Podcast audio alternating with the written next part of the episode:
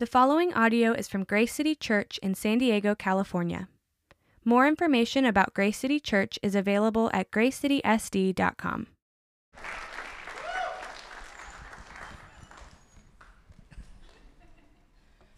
Well, good morning, church.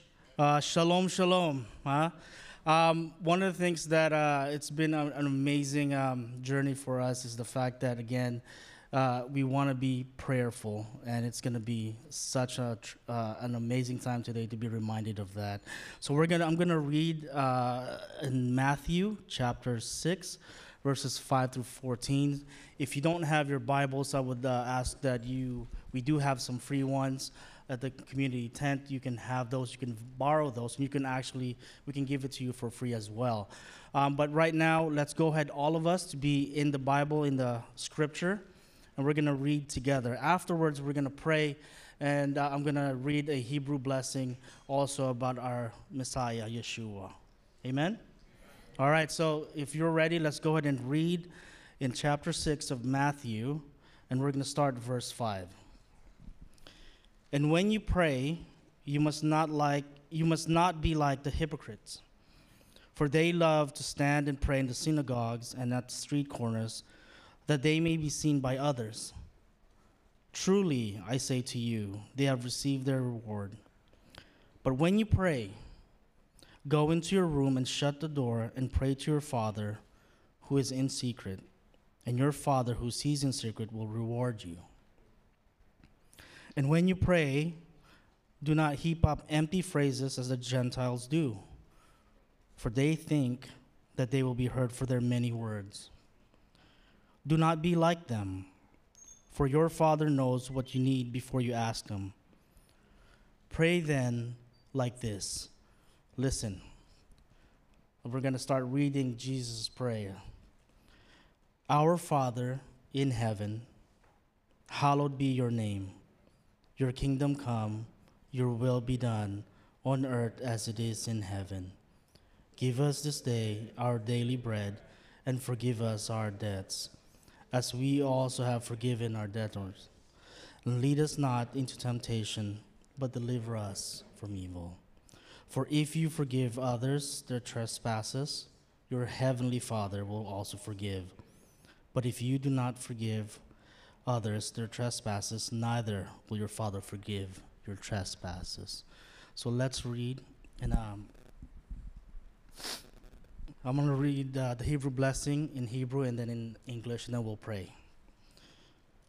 Baruch ata Adonai Eloheinu melech haolam, asher natan lanu et derek ha-Yeshua b'Mashiach Yeshua Baruch Hu. Blessed are you, Lord our God, King of the universe, who gave us the way of salvation through the Messiah Yeshua. Blessed be he.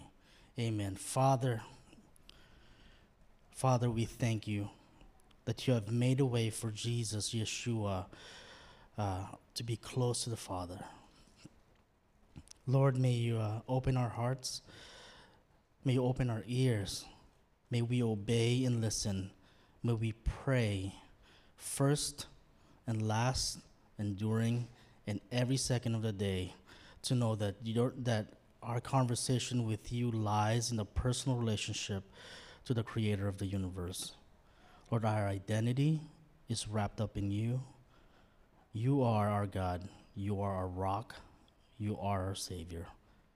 And we pray this as a church in Jesus' name. And everyone said, Amen. All right. Well, good morning. Welcome uh, to Grace City. If this is your first time, my name is Randall. Um, and I would love to meet you. I'm very thankful that you're here this morning. Um, you know, the heart of our church, uh, we stand on God's word.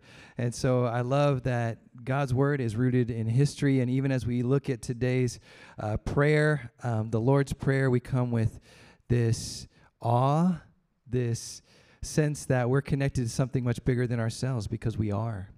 And so, one of the practices that we do is in obedience to Jesus is uh, we practice baptism. And so last week we had a baptism, and so we have some pictures. John got baptized last week. Where you at, John? John, wave your hand right over here. He's right over here. Um, but uh, just to see God moving in uh, His life, in our church, and um, if you've never took that step of faith of trusting Jesus in baptism, we encourage you um, to do that out of obedience to Him and the goodness of being able to share that together. Um, and so uh, we are going to. Um, continue today in our series, and we're uh, continuing this series called When We Pray. Um, and so we've been looking at the Lord's Prayer. What does that mean for our lives? How do we pray uh, the Lord's Prayer and, and, and, incorporate that in the way that we pray? Um, before I jump into that, one book that's helpful, um, it's been helpful for me and, and I think people in our church, is this book, Prayer by Timothy Keller experiencing awe and intimacy with God. Um, so, if you've never read this book and you're interested in growing deeper in prayer, uh, meet me up here afterwards. I'll give you this book. Hey, that saves you 20 bucks. This is a this is a hefty book. There's a lot about prayer in here, and so uh, would love to give this to you um, and just share that as you uh, dive deeper into prayer.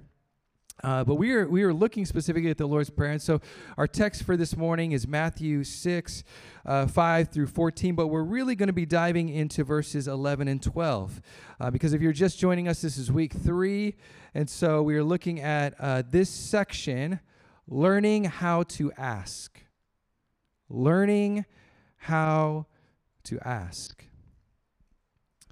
Now, um, author Charles Perrault uh, in one of his lesser known short stories, uh, wrote a story called The Ridiculous Wishes. The Ridiculous Wishes. And if you've never heard of this, it's, it's, it was actually before uh, Arabian Nights, like many of us know, with the three wishes that um, the, the genie gives. Um, but here's a little bit of, of Perrault's uh, the ridiculous wishes. And so here, here's what it says There was once a poor woodcutter who, tired of his hard life, longed for rest in the world to come. In his unhappiness, he declared that in all his days, heaven had not granted even one of his wishes. One day in the woods, as the cutter was complaining of his unhappy lot, Jupiter appeared before him, his thunderbolts in his hands. It would be difficult to picture the terror of the poor man. I desire nothing, he said, casting himself on the ground. I will give up my wishes if, you, in turn, will give up your thunder. That's a fair exchange. Have no fear, said Jupiter. I've heard your complaints, and I've come to show you how unfairly you judge me. Now listen, I am king of all the world, and I promise to grant your first three wishes, no matter what they may be so that you may uh, so that you be, may be made happy and content. And since your happiness depends on them, think carefully before you make them. And so he comes home that night filled with joy. I, I get three wishes. I can wish for anything. Shares this with his wife. His wife is excited as well. And so they uh, have a nice meal together. They, they drink together. They're sitting by the fire, and this woodcutter says, You know what would be really good with the drink right now is some sausage. I wish for some I wish we had some sausage. And he just says it, and all of a sudden, sausage. And his wife looks at him and he says, She says, Why would you wish for that?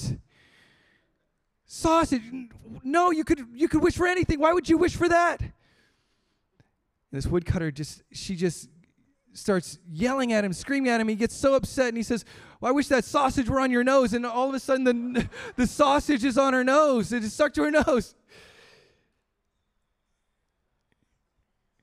And out of sheer terror, he, he wished that his wife would be turned back to normal.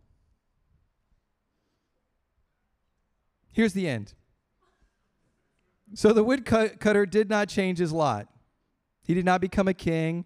His purse was not filled with gold. He was only too glad to use his remaining wish in restoring his poor wife to her former state. Now, this is a comedy, right? But what's the point of it? It's this that we think we know what we need. but we ultimately don't have the wisdom to really know. The wisdom to really know.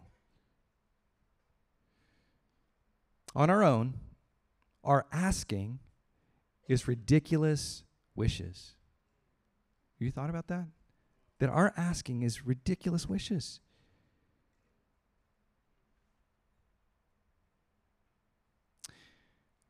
How do we ask for what's best? How do we ask for what's best? Over the month of November, we've studied the Lord's Prayer and how this is an important prayer for every Christian, every believer. See, Jesus instructs his disciples on how to pray. Why did he do this?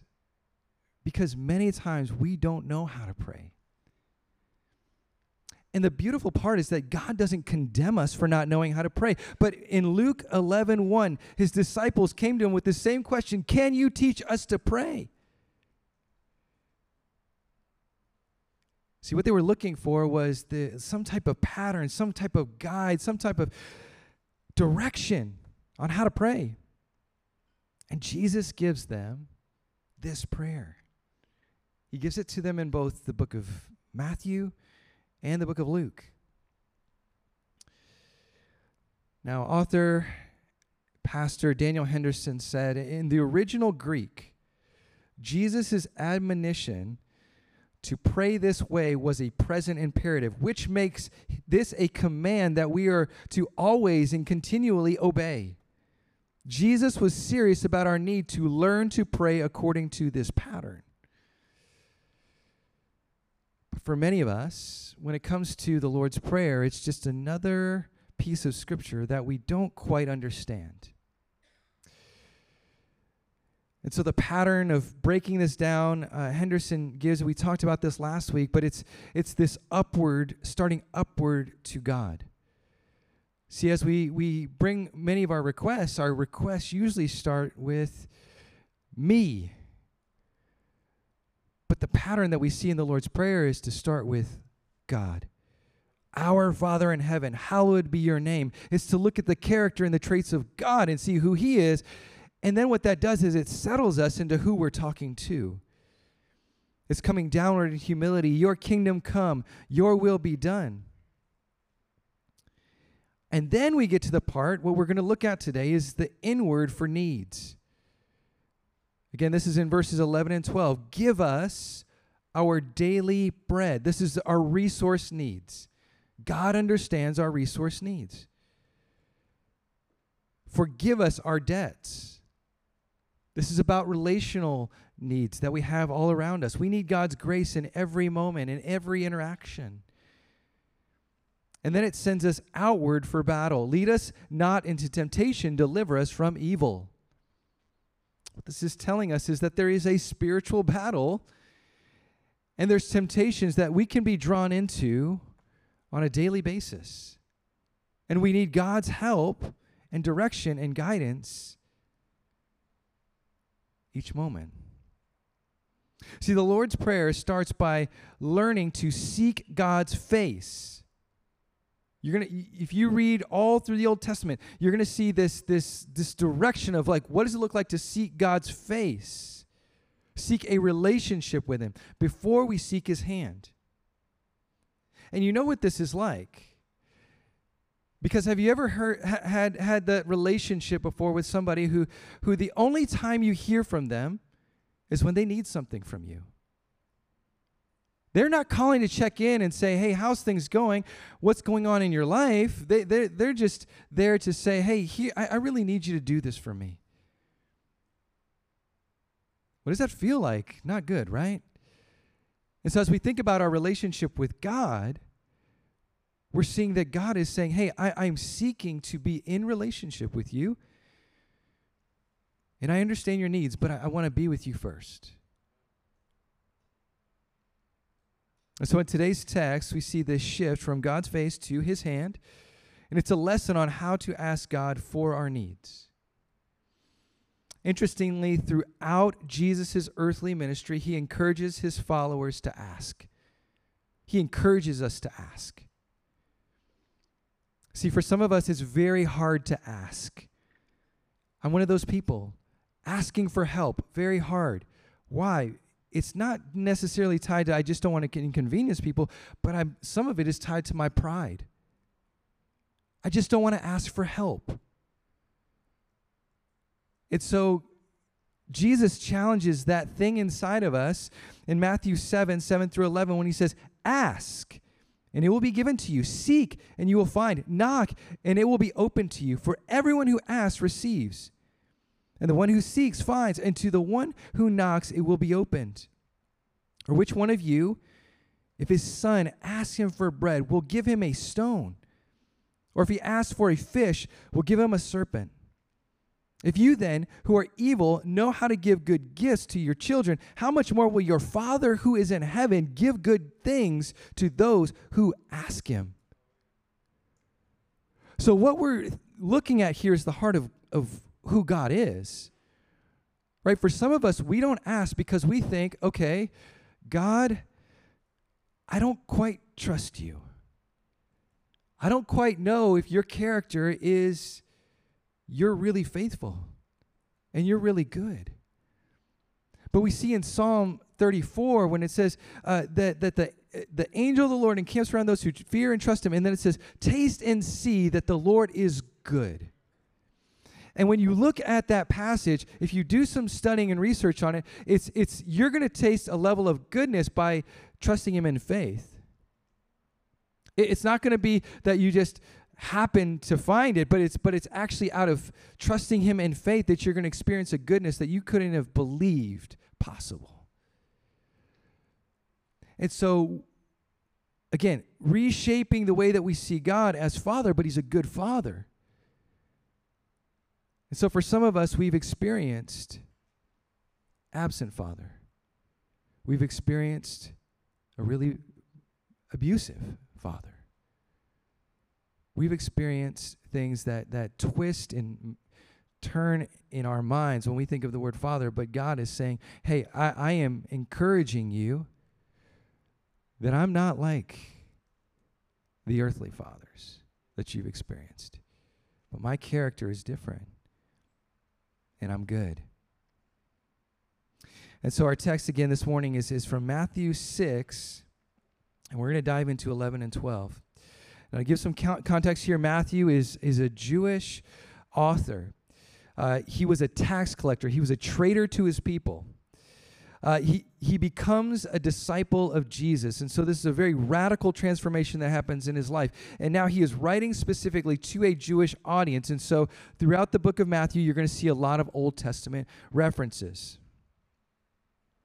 Now, up to this point, uh, Jesus is teaching, and he has uh, got to this place where he is uh, talking about some specific ways that the kingdom of God comes into our life. Uh, what is the kingdom of God like? What, is, what, is, what does it look like to, to be a true follower of God? And what he says is basically it's somebody who's been radically changed by God and who are now living no longer for themselves, but actually living for the glory of God living for the kingdom of God. And so uh, we're not building our little castles, but we are building and, and, investing in and living for the kingdom of God. And in chapter 6, uh, this introduces us to the section where, where Jesus talks about different religious activities. Right? Religious activities are addressed here. Uh, some of this is are giving to the poor. And so, as a disciple of Jesus, there's something to uh, for us to, to give and to sacrifice to those who, who are around us who are in need. He talks about prayer, he talks about fasting. And so, again, when he talks about these specific things, he's saying these are not if activities, but they're how activities. It's not if you do them, but if you're a follower of God, it's how do we do this? How do we give? How do we pray? How do we fast? And so the question this morning is how do we ask for what's best? And what we're saying is best is not what I think, but what God thinks. How do we ask for that? Well, the Lord's Prayer reminds us that God knows our number one, daily needs, number two, resource needs, and number three, relational needs. So that's how we're breaking out from today's text. But daily needs, res- resource needs, relational needs. And so the first one is daily needs. Now, verse 11, the first part says, Give us this day. Give us this day. And now, so verse 11, let's start with the give us part. Uh, first, give is a reminder of our continual reliance upon God. When you are given something, uh, this is in very stark contrast to you earned it.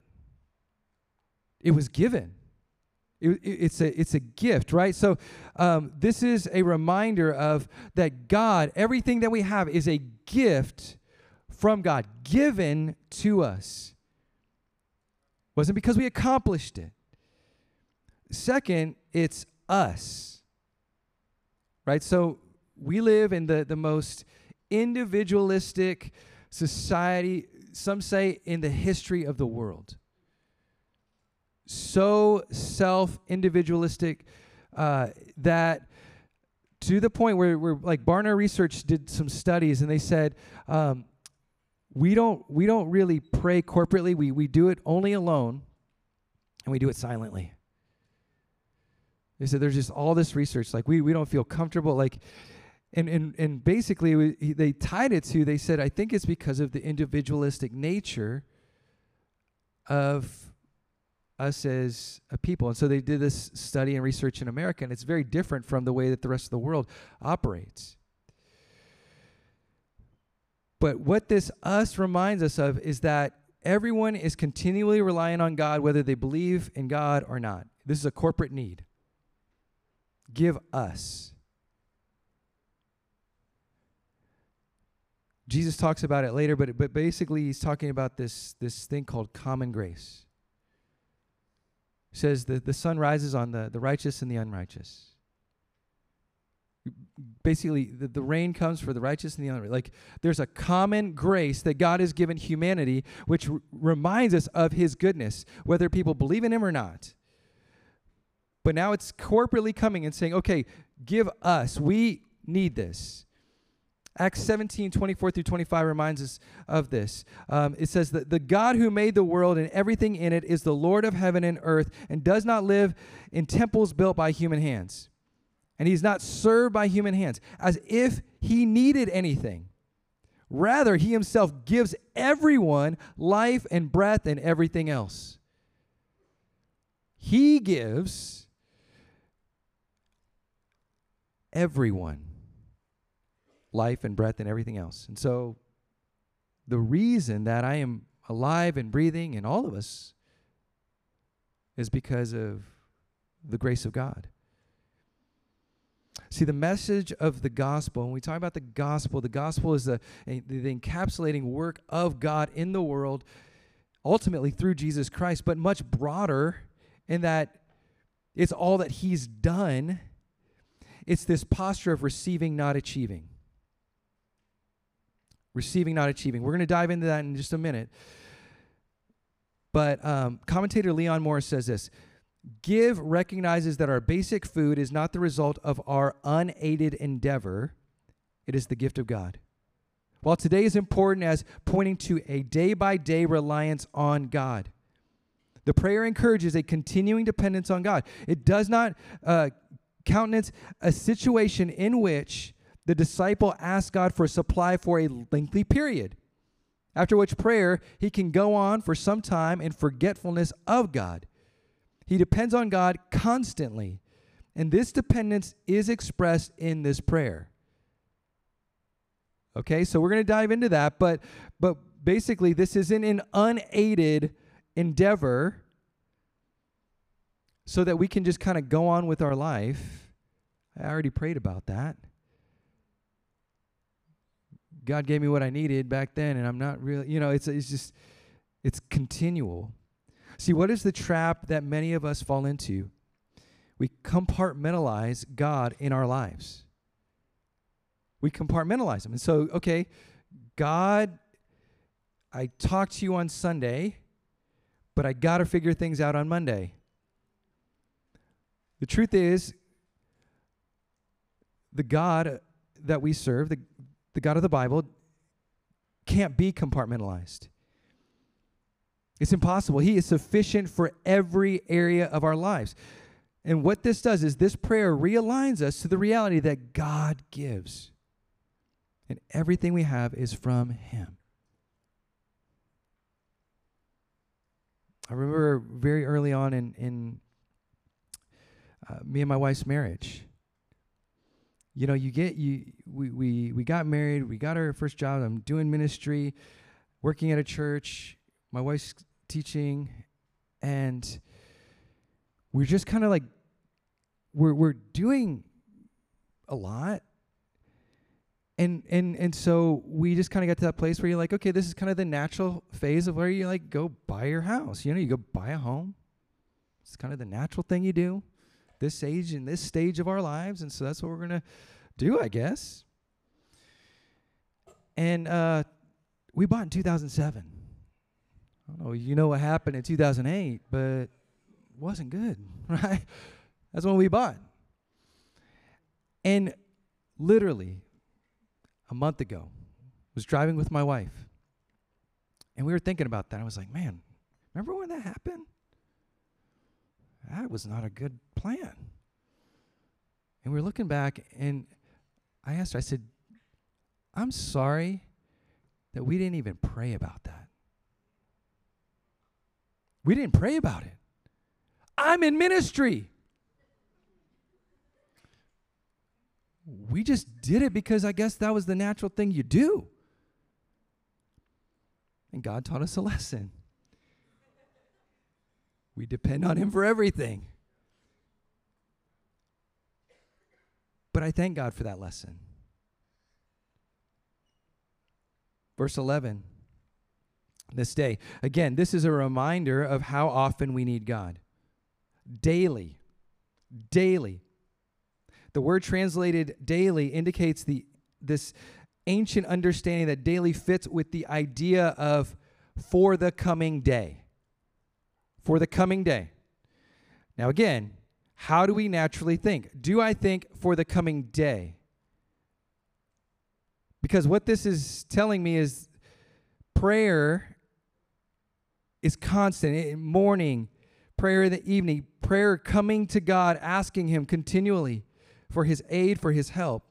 A moment by moment dependence on God. What can keep us from this? The illusion that we are achieving things apart from God. It's the illusion. The illusion. I was sitting uh, this week, group of pastors.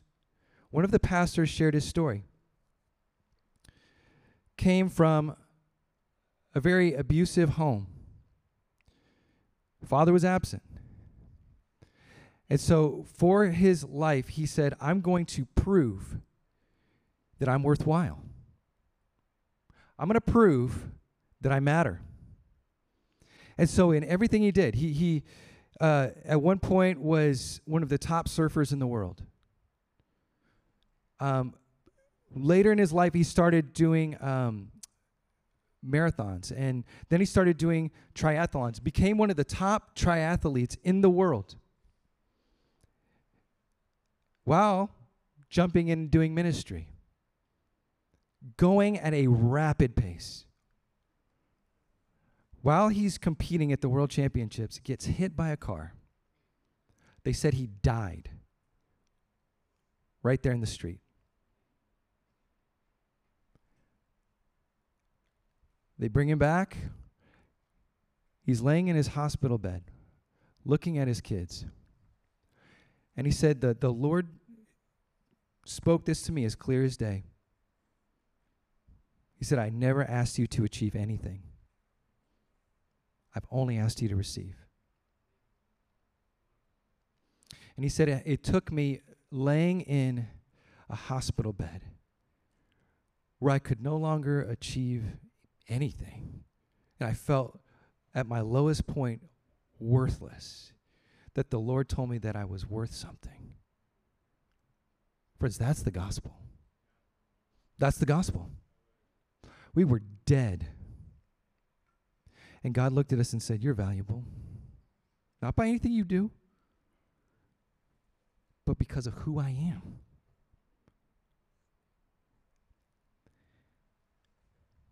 First Corinthians 4 7 says, For who makes you different from anyone else? What do you have that you did not receive? And if you did receive it, why do you boast as though, though you did not?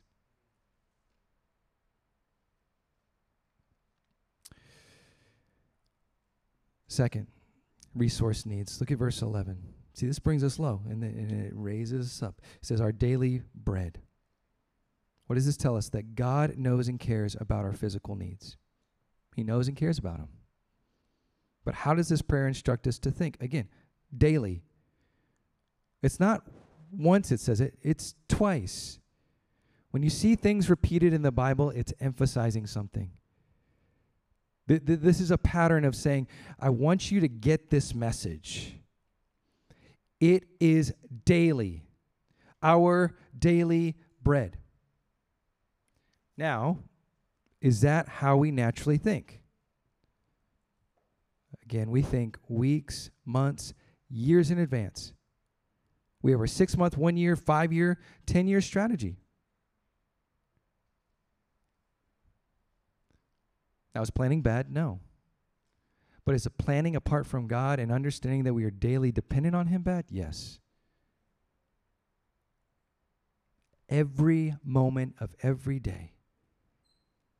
Because for many of us, we think, I'm going to put my trust in something other than God. That is the natural state of our hearts. I was just reading this morning Psalm 49. And, and basically, he was talking about the deception of placing your hope in wealth. And, and as we know, the uncertain it just says the uncertainty of wealth. We don't want the manna for the day, we want the manna for the next 20 years.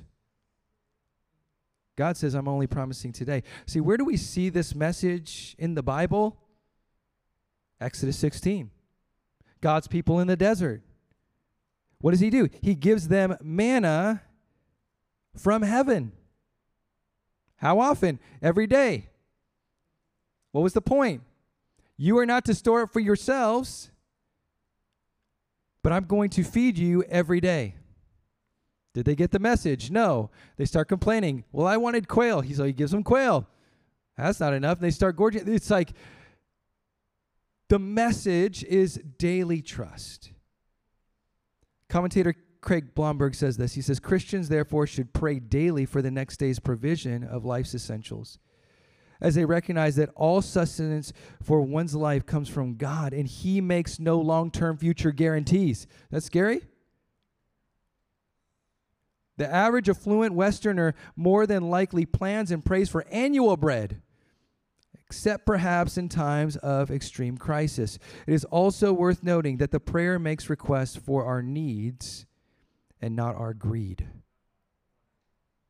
Our needs, not our greed. Yes, ask God for what you need. And this is a daily reliance and trust upon Him. Lastly, relational needs. And forgive us our debts, as we also have forgiven our debtors. See, this now moves us from our resource needs to our relational needs. And what we see is this again, it's the gospel order. What is the gospel order? It is what God does before he asks us to do anything. Right? It, it's the it's the indicatives before the imperatives, if that makes sense. So it's the indicatives of like, here's what's done before the go and do these things. That's what this is. Forgive us our debts. This is the vertical relationship of continually seeing and experiencing the goodness of God and what He's done and what He's forgiven us of. See, what is the, the message, the Christian message rooted in? What I've done for God? No. It's what God has done for me, for you, for us. And what we see as we see the grandness of what He's done, it transforms us.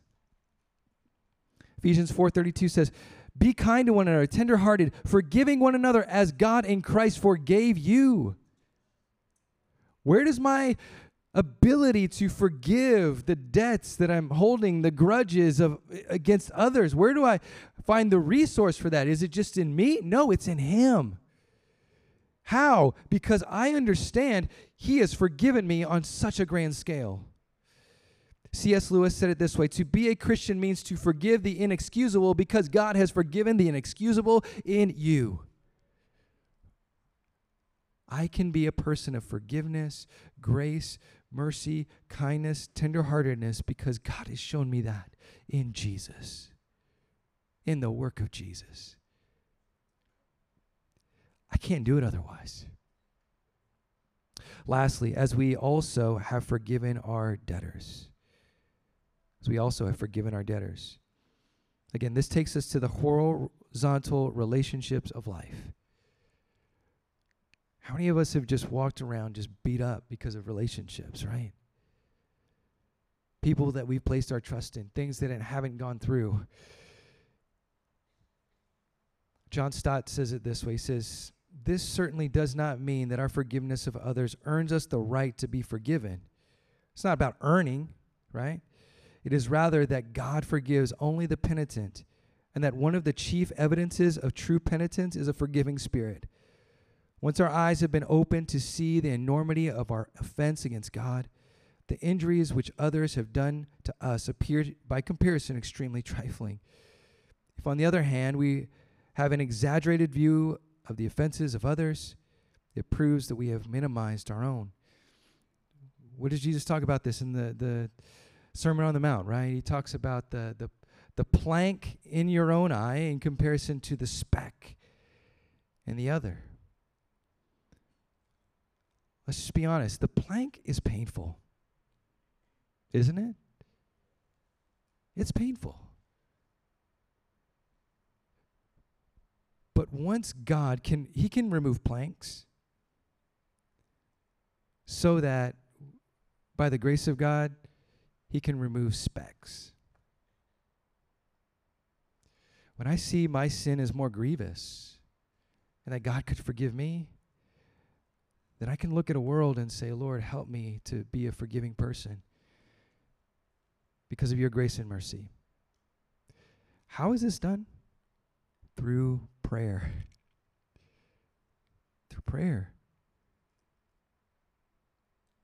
See, I, I, love I love the different stories throughout Scripture, and, and there's different moments throughout Scripture, like Nehemiah, who just he's just in this situation that's way over his head, and it just says that he just said this simple prayer. He just prayed. God hears those prayers. He cares about those prayers. And so, how can we learn to grow in prayer? Well, number one is prayer grows through prioritizing. Prioritizing. Corrie ten Boom ex- experienced the horrors of concentration uh, tra- concentration camp in Nazi, Nazi Germany. That's what we're talking about here. So Corrie ten Boom says, "Is prayer your steering wheel or your spare tire?" Is it my steering wheel or is it my spare tire? And so this is somebody who again understands the the depths of how much we need God on a daily basis. And so what this encourages us is to build a rhythm for prayer into our life. Right? Because what this is is a rhythm. It's learning, it's growing. This could be something that's first thing in the morning. What is our natural rhythm in the morning? Because we all have rhythms. Let me say a confession. For much of my life with a phone, me and the phone have this relationship where we talk to each other first thing in the morning. That's not a good thing. it's a distraction. And so there's something that's had to be reprioritized in my life. Or say, you know what, I it's not that I don't have time. It's that my priorities are in the wrong place. And so the, the phone's staying over there, and I'm going downstairs away from it so that I can actually focus on my time with God. But, but that's like that's that's got to be intentional right and so you've got to make these decisions for us a rhythm in our church wednesday morning we're going to be praying over at the park that's what we do prayer at 10 a.m each Sunday. Why like why do we do these things? Because we have to have some rhythm for prayer in our lives or it's just not going to happen. And we we learn to pray. We grow in prayer by prioritizing prayer.